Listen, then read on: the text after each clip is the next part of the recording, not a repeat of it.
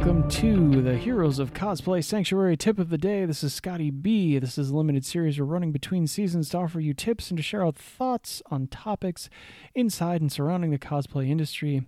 We've been talking about marketing in general this week with a few thoughts on authenticity and how to and why you would ever want to use marketing or social media in that space. What do you really want to bring attention to? So that's what we're talking about today in terms of marketing. What do you or what do you want to bring attention to to start cosplay? What do you have? Because you can just go to a con, you can just try on a costume, you can just be a fan. You don't have to start up an Instagram profile and you don't have to post anything and you don't have to begin this gigantic campaign to grow followers online just because you wanted to put on a costume and pretend you were Wolverine for a while. That doesn't have to go that way. Like you can do that, like, and that's you know a lot of people do. But I think it's become more of a more of a thought process of like not only do I have to go to a if I want to go to a convention I have to wear a costume I have to put all this energy into creating something for myself that helps me to fit in.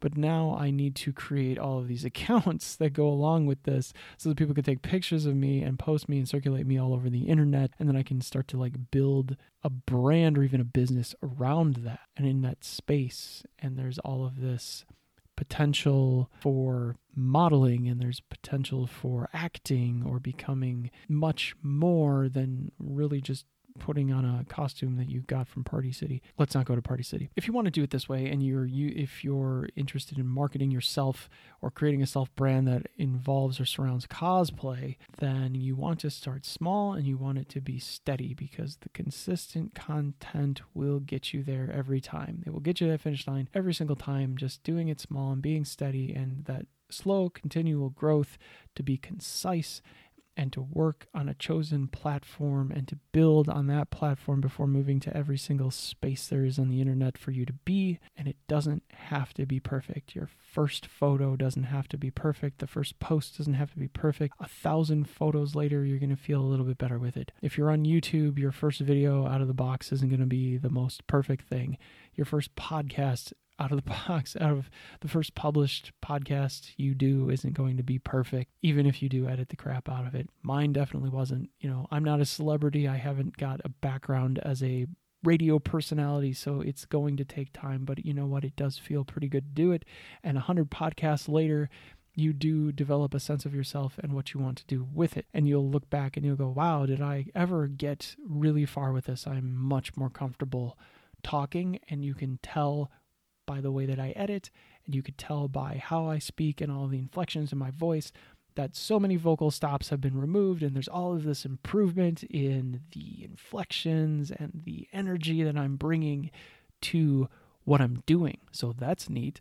So you'll see the growth. You can change what you do. Like you don't always have to. If you're known for being Gambit from the X Men, or if you're known for being Nightcrawler and you want to do a different character, you can whether you look like them or not. It's not about that. You don't need to get yourself stuck in one thing just because everybody else wants it. In terms of marketing with cosplay, is it a style? Is it a character? Is it fandom? Is it a message?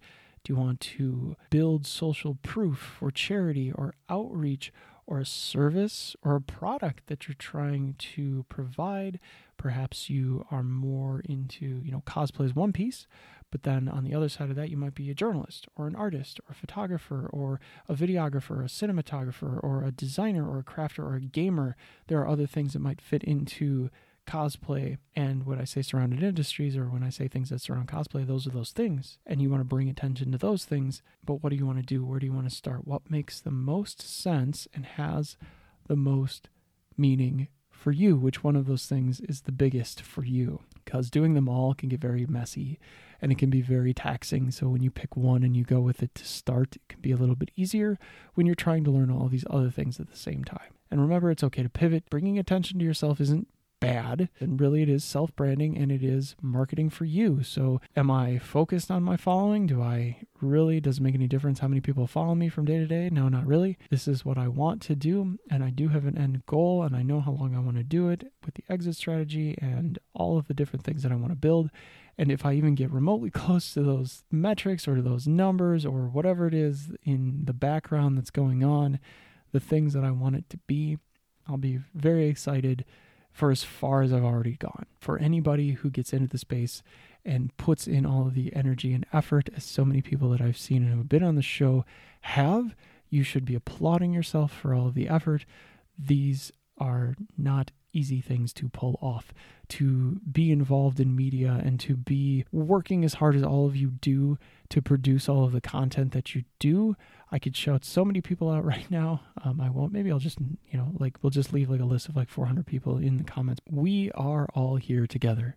And this is a space and a common ground, which is a hobby for us, a passion, and for us, a way to express fandom and a way to express ourselves and it is one piece of our life. And that is what I have to say this week about marketing. Some fair tips for you to get started or to understand a little bit how the marketing fits into cosplay. And we have much more to come in the next few weeks for these daily doses of Heroes of Cosplay. So for the podcast, this is Scotty B, and we'll talk soon. Bye bye.